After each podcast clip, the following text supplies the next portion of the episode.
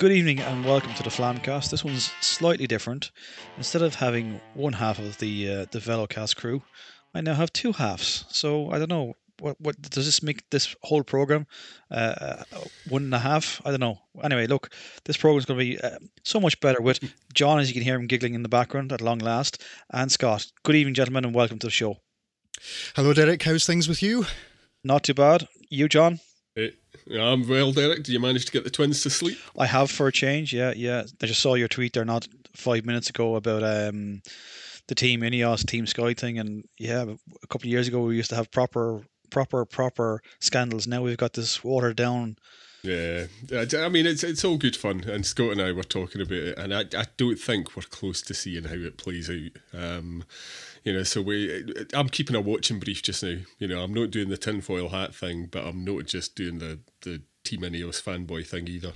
Just wait and watch how it plays out and make a decision once all the data that we're going to get comes to the fore. True enough, and I think as well at the moment, the way the inquiry is going, I think it's more focused on actually getting Dr. Freeman off or getting the best result possible for him. Shane Sutton's penis. So we're not going to necessarily get the answers we want from this inquiry, but that's not the kind of the trajectory of it anyway. So, look, it's going to be a long old tale of this thing to see how it fares out. So, what we're talking about today, gents? I suppose the season as a whole. Go on, Scott. You can jump in with this one. Well, I'm glad you said the season as a whole, because that's what I've kind of looked at in preparation for this. If you'd have said something else, I'd have been completely screwed. You're one up on me. I actually looked at psychedelic albums of the late 60s. As Perfect. Prepared as ever, John. Yeah, as you said, Eric, it's going to be on the 2019 World Tour season as a whole. And actually quite a good time to look at it, because I note with, well, barely some interest that this is the 10th anniversary of the World Tour as we currently know it.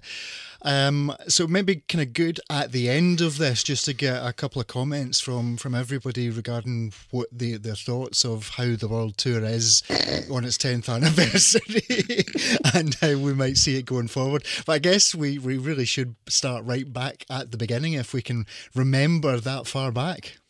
Yeah, No, I can't. I believe there was something happening in Australia. Elia Viviani may have won something. Other than that, no, I can't. I suppose the season now starts, what? That's the very last week of January, 26th, 27th of January. Well, I mean, I'm only doing this because I had a look at some dates. The Tour Down Under is the 15th of January, so it's really just barely into the second week of January. And that was Darrell Impey who won that with Richie Port in second place and Wout Poels in third.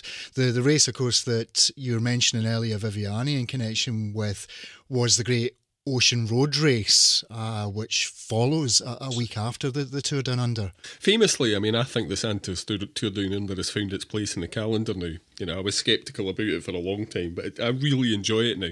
And it does start to kick off those juices to start watching some proper road racing. Of course, it's not real racing until you get to Omloop. But the interesting thing for me in those very early season races was in the UAE Tour, winner was Primož Roglič. And I think that's the start of the clue why he collapsed in the Giro. He was in such good form so early and for so long that to carry that on through a 3-week Grand Tour later in the year was too much for him. But he's been one of the men of the season. Well, I mean, I think possibly him, his DS, having a pee at an inopportune moment was one of the reasons that contributed to his collapse in the Giro rather than being too good too early, but it is a good point well made. What did you think of, I suppose we could break this down into a couple of different ways. We can look at each race individually, or we can take it, say, your GC riders and then your classics.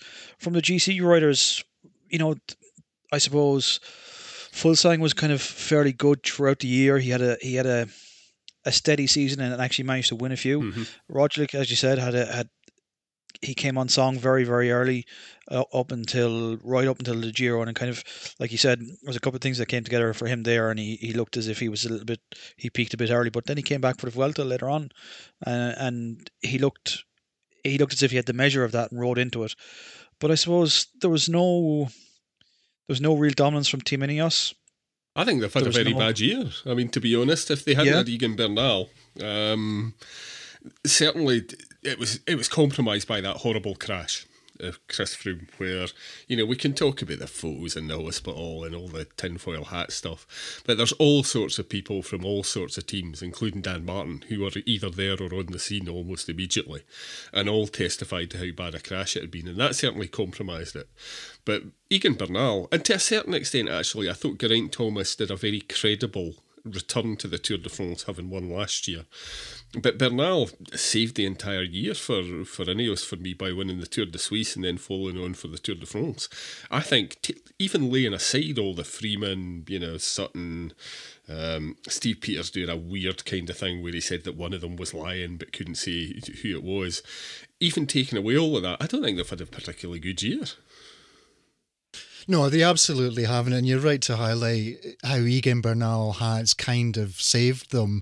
And I think given the fact that Egan is so young and is the first Colombian to win the Tour, there's a lot of firsts there that really catapult him into being such a massive story. Had it just been, say, Geraint Thomas repeating his Tour de France victory from last year, I still think there would be more of a kind of down-in-the-mouth attitude as regards Ineos's first-year performance, because it has been so lacklustre. I mean, of course you're right to highlight Chris Froome's crash, but even out with that, they were a team that until Egan Bernal really came and took grip of the Tour very late on in the day, it could have been so different, and it could have been just a team that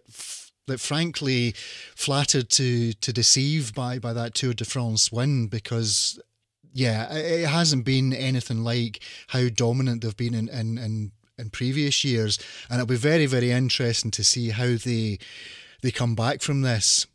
Because while they have huge strength and depth, there is starting to be a feeling that with some riders like Froome, for example, coming, no disrespect, towards the end of his career and coming back from such a horrific crash, how well he's going to fit back into a very, very crowded Grand Tour focused squad with new signings like Carapaz coming in. Yeah, I mean, it's interesting stuff, and I mean, we have to remember that Bernal won Paris-Nice as well, so I mean, he's virtually single-handedly saved Ineos. And the Tour de Suisse. Yeah. We should talk about the spring races, though. Derek, Quick Step, fairly awesome as ever.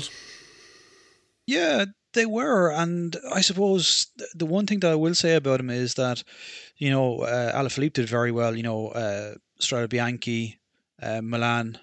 But then they were relying on Gilbert for Paris-Roubaix. Like, you kind of felt that, I suppose, they're a little bit in transition, I think, for their classic squad. You know, a couple of years ago when they lost Trenton, then they lost... all went wrong when Boonen left, mate. Yeah, possibly, but they... Even when Boonen left, I think, John, they'd started playing the numbers game. Yeah. That it didn't matter... who won once it was one of them, and they had that kind of strength in numbers, and they had that strength in depth, and you know, the loss of Trenton, who's the big guy that left last year, went to Direct Energy, Nicky Terpstra, that's him, couldn't think of Nicky's name. I think they've lost their good quality second lieutenants, and they just haven't had the guys that have stepped up so far. I know Stibar is still there, but I do wonder where they're going to go next year. I know that they're... Well, they've got a decent sprinter, haven't they? He's okay. You know, he'll be all right. Like, you know, look... I think you're being a bit harsh on the kind of Quick Step there, Derek. I do see your point regarding them being in transition, but given... When you take a broad overview of the classics...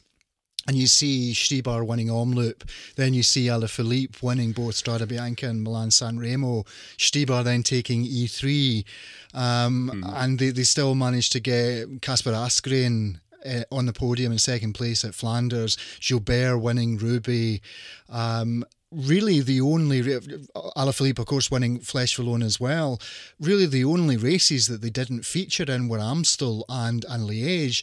So if we're rightly highlighting that they are a bit in transition, I think they would certainly take a transition year where they won or podiumed on the vast majority of the races that they will target. No, and I'd agree there, but I do think that, I suppose, yeah, Asgreen has looked as if he's taken a step up this year, and he's riding the... Did he ride Vuelta as well, where he was, he did a lot of work in some of the good stages? I think he's going to step up, but it's a matter of actually getting them to step up. I would have liked to have seen one of them taking a Flanders or a Roubaix this last year, rather than Gilbert or Alaphilippe mopping up everything for him. Yeah, the next generation aren't as obvious as we'd like them to be. Yeah. But at the same time, you know, they do have that strength in numbers, and they do have that ability to play all those cards. But in saying that, this year, Flanders, the strength in numbers went against them because they looked at each other, and Betty all went up the road at the right time, you know, and it was gone, and that was it. And the numbers really didn't matter at that point. But it's going to be interesting to see how they fare out. I think Stibar needs to stay around for another year or two because he is the road captain. He is the man who kind of commands that sort of stuff and who makes the calls. And I think they do need that little bit of experience after Gilbert moving on and a few things like that. So it's going to be interesting to see how they balance that out. And it's going to be interesting to see who starts to really challenge them. Will Van der Poel come strong? You know, he rode a little bit stupidly a couple of times this year.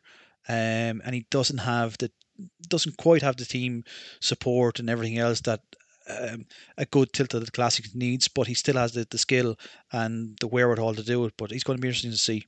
I was going to say there, I mean, it may be that, you know, once in a generation exception to classics races where you kind of do need a team around you just to counter moves and provide that something else to think of when those inevitable smaller groups form at the front of classics races, because he is so strong. You're absolutely right to highlight how he has made some mistakes and been involved in some crashes where, you know, his positioning may be at fault. I mean, in fairness to Correndon Circus, that crash that he had, was it in Flanders, actually, where the front wheel. The front wheel went. His teammate was right there straight away with him. So at least they've got support there. Maybe not guys who are going to challenge for races, but certainly there to back their nominated rider of the day up. And as I say, I think he is so strong that it may be with, you know, the right circumstances, as we saw with Amstel. I mean, that was just a phenomenal win. And as John was highlighting when we talked about the classics a few weeks ago, it was one of the most amazing things we've ever seen in cycling. So I think, you know, going back to your point about De Koninck Quickstep, I guess the problem with them and to your assertion of the new guys not really kind of shining as much as perhaps they should in what we're describing as a transition year, new guys have been shining elsewhere in the shape of Mathieu van der Poel and Wout van Aert. The Koninck Quickstep do have some serious competition coming into to the 2020 spring campaign. I think just on that, I think Van Aert had a little bit of a slow start to the season, and he when he lit up, he when he finally got going, he really did get going, and it was horrible to see him robbed of, you know, the rest of his season from the crash in the Tour de France. And it's going to be interesting to see how he comes back, recovers, and everything else, because this is the mark of the difference between a good rider and a great rider. When they come back from something like this, do they get back to the same level? Do they have the same desire? Do they have the same attention to detail? You know, does it change the person in any way, shape or form? And not just mentally, but actually physically, you know, does he have a leg imbalance? Does he have any of that sort of stuff? And to see how he recovers from that and how he kicks on from it. And it's going to be interesting as well, I suppose, to see Jumbo, how they balance their Grand Tour teams now going going forward. I mean, what I was going to say is for Wout van Aert, I mean, he did have a slow start and he built and he was looking really impressive before he went down when that banner caught his leg and took him down in the time trial in the Tour de France. For me, he was one of the riders of the year just for that ride in Strade Bianche where he never looked like winning, but the sheer determination of that chase was magnificent to watch, and it was obvious he was going to cramp up on that final climb into the square in Siena. But he, you know, it would have been so easy for him just to sit up and drift back to the groups chasing behind. But he just put his head down, and to get back onto those two, even though he didn't stand a cat in hell's chance, I think showed the strength of character that I think will help him come back for that horrible injury he suffered. And he's young enough, of course, which is always a key factor. It's one thing that we talk about in riders who are getting on a bit in their career, and certainly in the shape of Chris Froome. John, you've been saying, well, he is over 30 now, significantly over 30, but he feeds bunnies to snakes, mate. Well, this is another one of your well-known tropes on Chris Froome. What I was going to say just a moment or two ago there, John, was going to get Derek's take on Peter Sagan, because that was one thing that we talked about quite a lot in our show on the classics, was it just was not Sagan's year at all in any way, shape or form, really, was it? No, and I suppose before we discussed all the classics early on in the year, I did say to John that I thought, you know, Sagan to move on to the Merckx platform or the Boonen Cancellara platform, he needed to win Flanders and Roubaix, or he needed to be doing back-to-back things like that. He needed to be, to step into the pantheon of greats. This is what, we'd seen with Cancellara, doing doing the double-double and stuff like that. And I thought that this year, to take him above everything else and to be, and he's always been Peter Sagan, but to take him into the rare air of Antequil, Merckx, all that sort of stuff, I thought he needed to do that sort of stuff. And he just, I don't know, he had a really poor year, health, everything else wise. His ride in Roubaix it'll be forgotten about, but it was probably one of the most classiest rides you'll ever see. He rode that race on one leg. I'd say he didn't have a match to burn. You could see him eating and drinking all day, and he didn't put his nose in the wind. He didn't do anything wrong. He knew, he calculated everything that he needed to do that day to be in the right place to see if he could give himself a chance. He didn't have a leg when it came to it, but that's a sign of a really, really fantastic rider and a really, really fantastic bike rider. And it just, I don't know, Sagan can go two ways from here on in for me. He can become Fat Elvis at a residency in Vegas here. He can take the easy cash to go do the Giro. He can turn up for other races, take the easy cash and be Peter Sagan without an effort. Or he can kind of knuckle down again and go at it again and try win Flanders Roubaix. He can, I think he needs to be challenged, and I think in some way, shape or form, someone needs to burst the bubble of Team Sagan or Team Peter and challenge the status quo a bit and actually push him a bit and take him out of his comfort zone and see if he can push on. Yeah. But at the same time, he is Peter Sagan. What does he have to bother? I'm being slightly harsh here on him, but like, he's won everything he needs to win.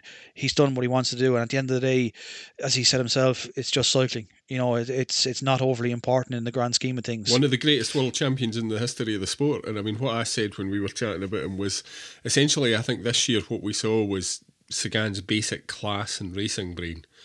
That class was enough to get him into a situation where he could win. His racing brain, until he was absolutely at the end of his tether.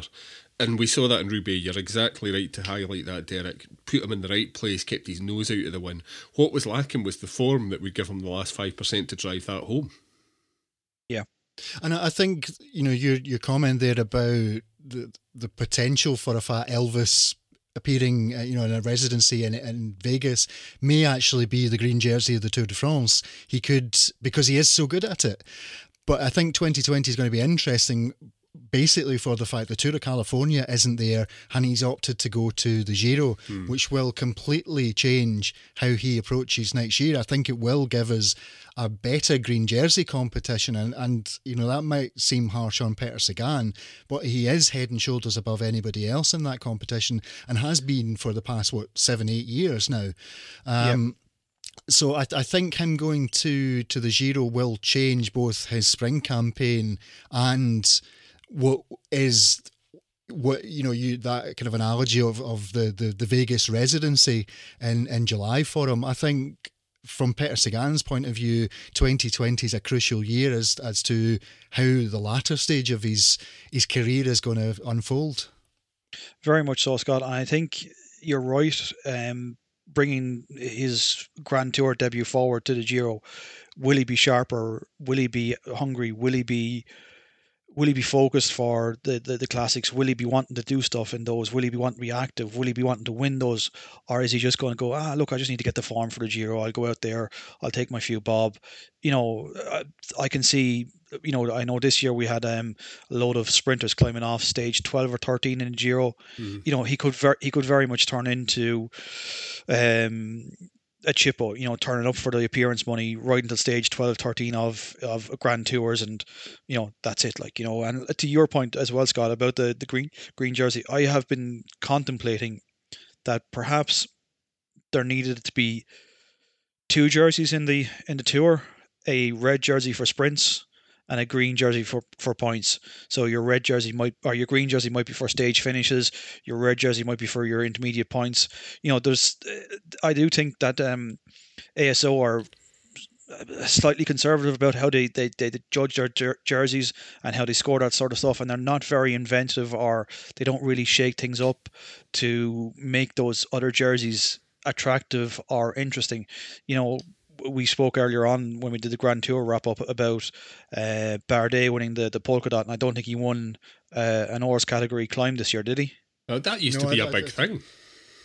Yeah. Well, I mean, that's where I grew up, was in not only watching the Tour for the overall winner, but being someone who liked a climb, would love watching how the polka dot jersey played out, and seeing the guys who would, you know, it's not so much winning it by default for kind of being there or thereabouts. It was people who actually went out and chased that competition, who were literally the best climbers in the race. But I guess in ASO's defence, we do have some measure of blame to be thrown in the direction of specialisation. That, you know, the guys who are Grand Tour riders now have to be all things to all parkour.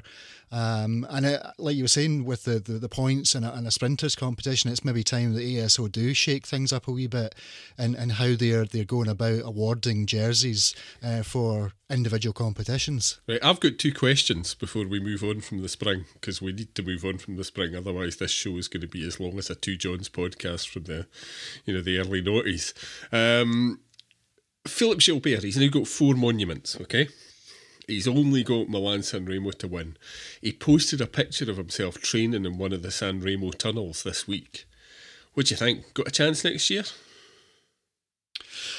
I'll go for this one, I guess, since I breathed in first. I'd say yes, he does, but it would have to be a unique set of circumstances, and that's not to say that Milan San Remo doesn't throw up those kind of circumstances which would see a Philippe Gilbert win. He needs to win alone from the Poggio, doesn't he? Exactly that. And I think whether it's other guys having other targets for the season, allowing him more of an advantage in his preparation solely for that race, or indeed injury or weather conditions which play into the Belgian hard man's kind of parkour for the afternoon.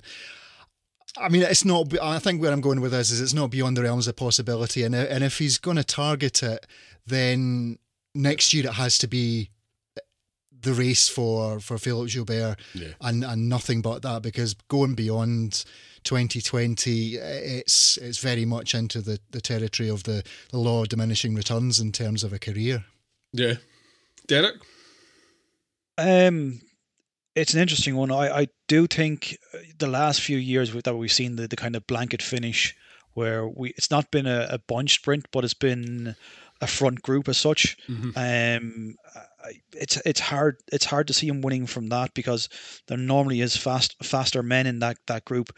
But if you look at the year end and you look at the World Championships, and again you can compare the World Championships to Milan, because it's the Lent, it's the weather, and everything else affects it. And you look at the finishing group with Pedersen and Trenton, and you would have had your house on Trenton, but the minute he stood up to go sprint, he just didn't have the legs under him. Yeah, so you could see something like that happen if the weather was right. But I suppose the other thing I was going to say is it depends on a few other variables, and I can see Gilbert's gone to Lotto this year. I can see them being passive and keeping him playing a bit like Sagan at Roubaix, keeping him in out of the wind, not being very aggressive, keeping him well positioned, looking after him, just having him in the right place at the right time. And he doesn't need much. He's Philippe Gilbert at the end of the day. Mm-hmm. He just needs someone just to have bottles, jerseys, or jackets at the right time, and he can sit there. But to follow up from that, it depends on how someone like Quickstep with their numbers play that. For instance, we've alluded earlier on, the strong talk is that Sam is there and he's going to be their sprinter for the next season, and hopefully that comes true when we see the official announcements from him. But if Quickstep play, they want an early win for Sam. They want to stake their claim. They want to put Sam in a very strong position, and they want to show off their sprinter, and they want to show off everything, and they want him to win. It may suit Gilbert, because Quickstep will want to keep it for a small select group. They'll want to keep an even tempo on the last two climbs. They won't want to put Sam into the red. They'll want to face him in to the last 100 meters, 200 meters without Gaviria, maybe facing against a Christophe, a Degenkolb, that sort of class of rider, but they won't want to bring too many fast men to it. So that would play into a Gilbert, because I think that's my thoughts around how Quickstep are going to play, because Alaphilippe has already won Milan San Remo, so I think they may want to try and play it towards Sam. But you can never bet against Gilbert. Mm-hmm. He could take, if for example Quickstep are down to just Sam at 400, 500 meters, a kilometer to go, could Gilbert take a flyer? Yes. Would people look at each other? Yes. Could he win it from there? Yes. Very much so. Yeah. One kind of maybe final thing before you come in with your second question, John, is just thinking back to Roubaix this year, and fully cognizant of the fact that Roubaix is not Milan San Remo, but simply in how Philippe Gilbert went about his Roubaix win this year was he spent the entire day grinding everybody else off his wheel. And I think that if he's to win Milan San Remo and make him one of those, very few riders who've won all five monuments, that's what he has to do. Mm. He can't wait. I don't think he can even wait for it to be a case of going solo off the Poggio. He has to spend a big almost dig in the Cipressa or whatever. Yeah, he has to do one of those, Hail Mary attacks, as the Americans would say, and just spend the entire day making sure there is no one or somebody who wouldn't be able to take him in a sprint by the time they come to the end of the race. Yeah, I agree with all of that. I would love to see it, and for Gilbert, I think it would be a massive crowning achievement for a career that's been, packed with magnificent wins. And talking about magnificent wins, my second question isn't actually a question, I just want your comments on it. We recently lost Raymond Poulidor, one of the true greats of the sport. And going back through his palmarès, looking at photos that people like Chris Sidwells have been posting of poo-poo, comments from Emmanuel Macron, talking about his importance in French culture. How amazing is it that he got to see that win from Mathieu van der Poel in the Amstel Gold Race before he popped his clogs? I mean, that's just magnificent. What a great way to go out, to see your grandson win a race in one of the most dramatic and fantastic ways that we've seen in the 40, 50 years I've been watching cycling.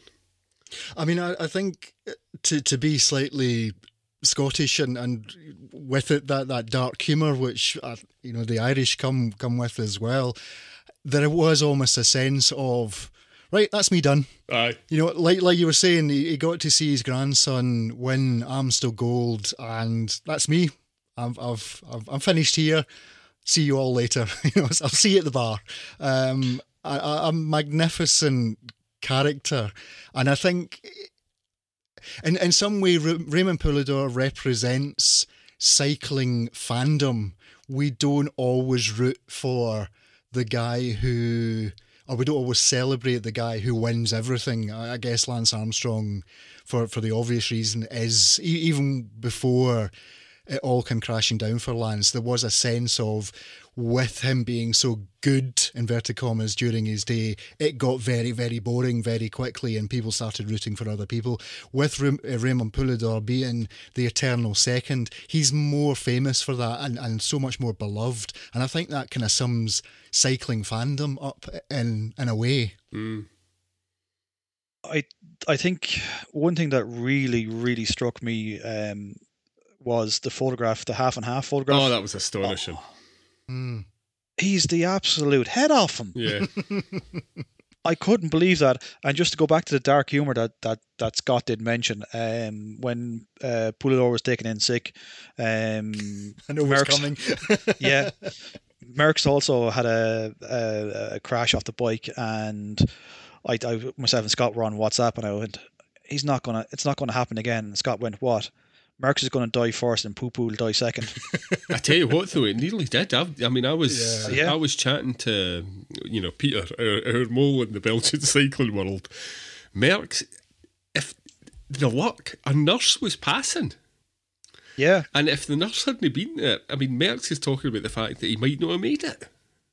Yeah, it'd be horrific to lose that many greats in such a short space of time, but I do think, like you said, John, I think Poulidor's, his influence on cycling and everything else, he was just a gentleman.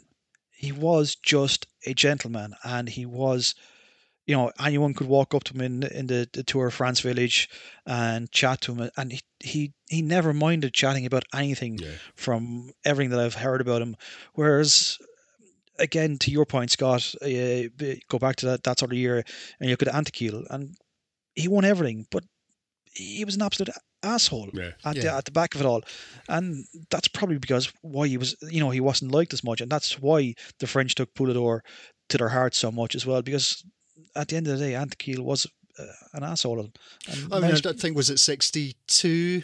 Where riding into the Parc de France, Jacques Anquetil was booed by the crowd, the Parisian, the French crowd, booing Jacques Anquetil as he was winning yet another, I think it was his fourth Tour de France that year, which was astonishing. And I think that really kind of marked the start of Poulidor being the French favourite. And just to kind of go forward in time to the aforementioned Merckx, the great tragedy, I guess, of Poulidor's life is that he just happened to be at his best in competition with two of the best that the sport's ever seen, Anquetil and Eddy Merckx. But that doesn't take away, I mean, if you go even to Wikipedia and look up, or Pro Cycling Stats, whatever your website of choice is, to look at his palmares over those 20 years. Oh, he won a lot. Oh, an astonishing range of results. Just an incredible rider, and as you say, Derek, an incredible guy. Just fantastic. I don't think I've ever heard anyone with a bad word to say about Raymond Poulidor, as opposed to, as you mentioned, Jacques Anquetil, who was an absolute arsehole. Yeah. Then let's leave Antequil there and wish Poupou the best on his journey to the next world and everything else. And he will be missed. He will be very, very missed, I'd say, by both ASO, his grandson, and everyone else. Yeah, I mean, it would have been nice if he could have seen Mathieu Poul in a yellow jersey or something, but I'd settle for that Amstel Gold win. That was a win for the ages. So, the Giro, first Ecuadorian Grand Tour winner. Yeah, it was a bit of a strange one, because I think probably Nibali dropped a bollock on it. Really, he was watching the wrong people, and I won't say Carapaz stole the Giro, but by the time Nibbles realised what was after happening, it was obvious that Carapaz was the form rider and there was no way of getting that jersey off his shoulders. No, I think we got an indication of Carapaz's form in that stage where he beat Caleb Ewan, although Caleb did a magnificent chase up the hill to try and catch him. I think Tom Dumoulin might have been able to challenge before that crash, which ruined the rest of his season. But Carapaz, I think, by the end was looking kind of inevitable. I mean, he just looked like the form rider. Signed for Ineos now, which I think leaves us with all sorts of questions about what his targets are going to be for next year, because they have an embarrassment of riches when it comes to Grand Tour winners. But it didn't feel like a fluky win to me. I mean, he genuinely looked like the rider who had come ready and maybe had been underestimated by the others, that gave him that wee jump at the start. But, you know, it wasn't an accidental win. You know, he was strong all the way through, right to the finish. You're absolutely right, John. No, not at all. I think you're both absolutely right. It wasn't a fluky win, but I think Derek's also right to highlight how much Vincenzo Nibali spent looking at Primož Rogic's backside.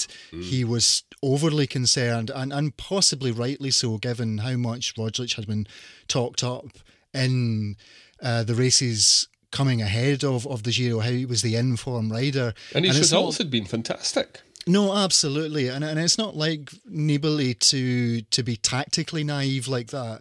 I think it's one of the rare occasions where he was just too solely focused on the guy that he thought he had to beat, and Richard Carapaz rode away with the race. And in the stages where we did start to see him coming to the fore, it was notable that, I mean, I remember thinking at the time, and surely said it on one of our daily shows, that, you know, Nibali needs, and Roglic as well, they need to stop looking at each other and watch Richard Carapaz, because he is literally and figuratively disappearing up the road here. And I think by the time that they realised that, it was just too late. There was no road left for them. Mm-hmm. John, I suppose, what did you think of Lopez, Yates in that Giro? I thought they were shite. Yeah. No, to put too fine a point. And I mean, Lopez, he had some big digs, but then at points where it looked like he was having a good dig and he should have pressed home, he suddenly seemed to sit up for no reason at all. So I don't know if it was because he didn't have the form and his racing brain was telling him what to do, but his legs weren't able to cash the checks his brain was writing. Yates, I expected far more of. So I think some of the guys who could have turned up in better form and really challenged maybe weren't quite there. But that doesn't take anything away from Carapaz. I think if they had been there, he would still have been, you know, that cliche there or thereabouts. But I think there have been a fair few disappointing performances from people that we expected more of this year in the Grand Tours. It's been a funny old year. Scott, what did you think of Orica Greenedge, or Orica Scott, or Orica, whatever you want to call him, or as Kelly would call him, Ulrika Greenedge. Yeah, they've got a few Grand Tours ballsed up now at this stage. Like they do, and it's been in marked contrast to how we've come to know Orica in the Grand Tours. They started off being the plucky underdog who were sniping stage wins, to being a team that actually these guys could start challenging for the overall in Grand Tours. And we saw the likes of the Yates brothers come to the fore. But I don't know whether it's certainly not for the lack of team spirit, because we see in those backstage pass videos how much all of the team wants. I mean, it's very much like Deceuninck and Quickstep. They don't care who wins, as long as one of their riders is doing well, and they do support each other. I don't know whether it's maybe tactical naivety, maybe Matt White starting to get into territory that he's not overly accustomed with, and knowing how to play Grand Tours, or not being able to keep a lid on the enthusiasm, as was the case with the Giro last year, of Yates doing too much too early. And as you say, Derek, they are kind of screwing it up slightly when it comes to the Grand Tours now. Yeah, I think they are. I think they've managed to muck them up more than they've got success. And you know what I mean by that is they can be bet by someone better on the day. And that's fair enough. And, you know, Carapaz was obviously the best rider in Giro. And then, you know, right, we were second or we were third, and Carapaz was just clearly the best rider, and that's that. But they've been so badly off the pace at times. It looks like they've really got their complete strategy completely wrong, which seems very, very strange.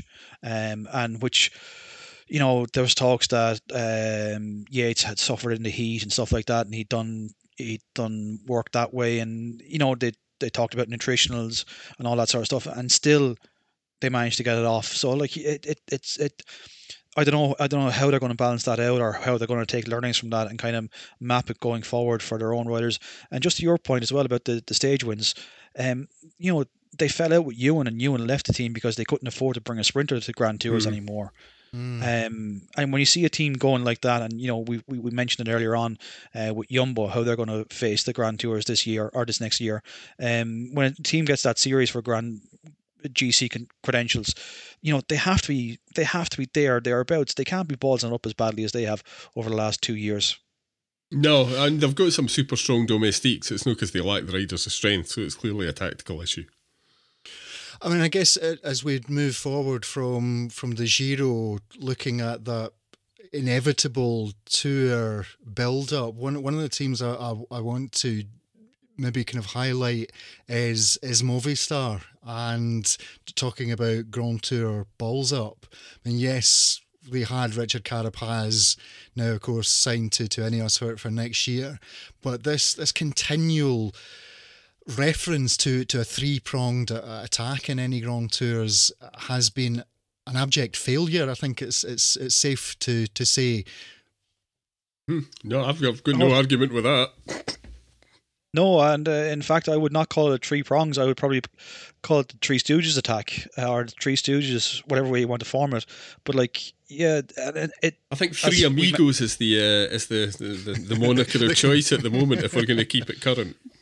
Yes, I suppose so. But I suppose, and the Giro highlighted what they could do with two riders riding as a file. And I know you can say Landa did a Landa, and he rode for Landa at some point in shape or form. But at least when Landa rode for Landa, it also aligned with the team and actually benefited the team. And it wasn't some narrative afterwards, right? Why are we going to say Landa attacked there? Because Roglic was having a piss. That's why that and they weren't retroactively fitting a narrative to what actually happened on the road. You could see why. Okay, I can see it, this is Landa bin Landa, but it does suit them for him to attack here. And it just goes to show when they had the cards to play to challenge for a Grand Tour, whether it was a challenge and win for a Grand Tour, whether it was a Giro or a Tour or whatever, and they've managed to balls it up for so many years. The Giro just kind of makes a laughing spectacle of what they've had over the last few years, and where they go from here now is another day's work. Well, Valverde's got another 10 or 15 years in his career, isn't he? Well, clearly. I mean, you know, all joking aside, I still think that Shearer is going to be his team, and that's a weakness in the way that I think, and I'm loath to say this, but Boonen was for Quick Step. When one personality dominates a team so much, it limits their options. It does, but at that point, John, Quick Step were content, and Boonen was content in some way, shape, or form. Once the team won, he won. And Valverde is not that rider. He's not the rider that would have let Landa, Carapaz, or Nairo Man win instead of him. He would have, if they got away and they got into the pink, or they got into the red this year, into the red jersey or into the yellow jersey, if he saw them cracking the next day and Team Ineos or Jumbo didn't have the legs to attack him, I'm sure as shit Valverde would if he had the legs. Yeah. And that's the difference between Boonen and Quick Step and Valverde in this scenario. I do think the team is him. I would have preferred to have seen Movistar maybe ship him on this year, or move him out to a director role, or do something else with him, because I do think he's, dare I use the term, a malign influence. But yeah, I do think he's a bit of a black hole in that team. He just needs to be moved on, or something done with him. Mm-hmm. Yeah, but you know, he will retire soon enough.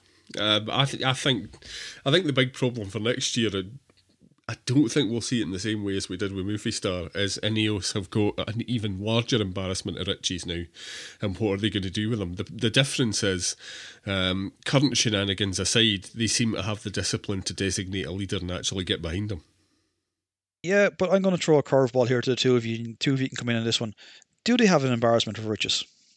Yes. Ooh. Yes. I mean, I don't think we can say otherwise when they've got this year's Giro d'Italia winner coming in. They've got, okay, a returning, and it's very much a Schrodinger's Froome at the minute as to how well he can come back, but a four-time Tour de France winner, a rider who has won all three Grand Tours now. Possibly five times, depending on how this Freeman case goes. Okay, well, again, Schrodinger's Freeman. We've got to say that he's looking for his fifth in 2020. They've got a previous Tour de France winner and second place this year in Geraint Thomas. I still have my doubts over what Geraint can do in the coming years. And they've got the current Tour de France winner in Egan Bernal as well. There's a lot of riders there that could easily take any one of next year's Grand Tours. And I'm very curious as to where you're going with the assertion that Team Ineos, on paper, don't have an embarrassment of riches. The really interesting thing for me actually is Bernal, because we've had Froome coming out and saying, Egan says he'll work for me next year, and Bernal's been saying, you know, I'll work for him, but talk is cheap. What we've seen from Bernal this year is a Contador-esque dedication to winning. He gives zero fucks about helping anybody else. No, I would maybe question that a wee bit, in the from what I've given to understand, Egan wasn't even sure he could win. He didn't have the confidence, and that's maybe over-egging the confidence word there. Yeah, that's changed now, though. It certainly has changed, but I do get the feeling that Egan Bernal is not Bradley Wiggins and he's not Geraint Thomas either, that if he does say he will work for Chris Froome, that certainly that is in his mind what he will do. I think it can change depending on how Chris Froome comes back, but I think I'd caution against throwing the conspiracy theory around that Egan Bernal will throw Chris Froome under the bus and ride for himself, much as he has every right to do so. He is the defending champion, so I wouldn't blame him for that. But as I say, I'm going to put a lot of stock in what Egan Bernal is saying at the minute. It's one of the interesting things to watch for next year, though, isn't it? Oh, definitely, mate. Absolutely. To finish off that curveball, I disagree with your assessment of Egan Bernal. From what I've learned of him and from speaking to professional riders, he carries himself as a Contador, as an Eno, as one of those. He believes he's above everyone else. He believes he's better than everyone else. He has an attitude. He has that. I think he might be right. Oh no, but he has. He has that. He'd knife you in the front instead of knifing you in the back attitude. He carries himself. This was early on in the year that I was speaking to a few people and I got this feedback. This was even before the Tour of France win. He carries himself like that. He believe, so I don't think the confidence thing is maybe 100% true, Scott. I think he does believe that he should be there. He should be at the top table, and he probably in his own mind believes he's better than the rest of them. I suppose my curveball originated because if you look at how they rode the Giro and how they rode the Vuelta, bar the headline names, the team has been shocking this year. Oh, agreed. Kwiatkowski off the boil, Theo Gegenhardt has been all over the place. Pool's the same. Now, as Pool's left... Yeah, he's going to Bahrain, isn't he? Yeah, exactly that, yeah. So I think they've lost Elisande, Rosa, Pools, Halvorsen, and Kwiatkowski took a lot of time out this year. If you it's like any team. If you look past the names, I don't think the depth is there. Sivakov had an up and down year. I know he finished, 9th or 10th at the Giro, but kind of he was in the same breath as Bernal, and been mentioned on that sort of level. Ivan Sosa hasn't really delivered either. We haven't seen him light up the climbs, or we haven't seen him do that sort of thing in any of the Grand Tours for his GC rider, or even in the 1 week race or something like that. That's so.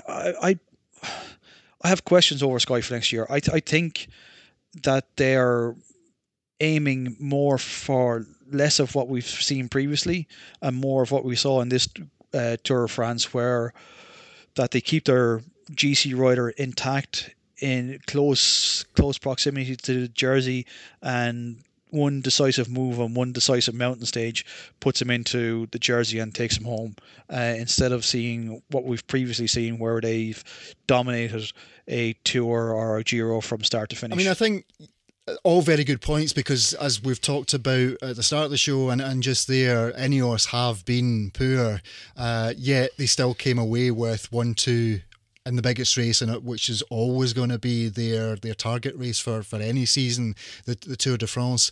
And I guess in my increasingly flimsy defence, therefore, of saying that they do have an embarrassment of riches, I think I did say on paper. So you're absolutely right to highlight how strategically and tactically they have been all over the shop in 2019, and it is going to be interesting to see just how they play it in 2020, because their opening campaign as Team Ineos has been poor. I think they got away with a lot in coming 1-2 in the Tour, and it'll be interesting to see what they do in terms of signings. I noticed that just this week they've got Carlos Rodriguez coming in. It'll be interesting to see how he develops at Ineos, and how they do against the rise of Jumbo. Exactly that, yeah. So 2020 for Ineos is as crucial for them as I guess any other team in the peloton. It's not often that we've had to say that of a Team Sky outfit. John, what do you think? No, I think it depends on discipline, and I don't think any of what they're currently going through will help that. It undermines the atmosphere in the team, I would think, as well as public confidence. I do think the rise of Jumbo-Visma is really interesting. I was chatting to a couple of our subscribers who are, one's a doctor and one's an orthopaedic surgeon, and they'd been listening to Scott and I saying we were concerned about Tom Dumoulin, and what they said is, without seeing his actual medical files, the injury sounds like one that, given time and given proper preparation and recovery, he will come back from. So if they've got a Dumoulin who's looking lean and focused when we see him just now, if we see him back to the form where he won the Giro with a Roglic ascendant, how's that team going to work? I think there's all sorts of dynamics that we're going to have a lot of fun talking about next year. Team Ineos, I do think there's a natural curve to how a team does, and I do feel that they're over the top of that bell curve and almost on the way down, whereas Jumbo are on the other side on the way up. And I think next year's going to be a fascinating watch to see how that, how those various dynamics clash. Indeed. I suppose, guys, look, we're coming up on an hour here. Let's park our part. We'll call this part one of our season wrap up. We still have the Tour of France to look forward to, and we still have the few classics that were left at that point, and we can discuss the World Championships. So we might reconvene later on in the week and get a second part out. How's that? And the Vuelta. Oh yeah, I almost forgot about that. Yeah. That sounds like next week as opposed to later the same week, mate, because I think we're looking at about another hour, and a quarter there. Indeed. Gentlemen, thank you. And as Derek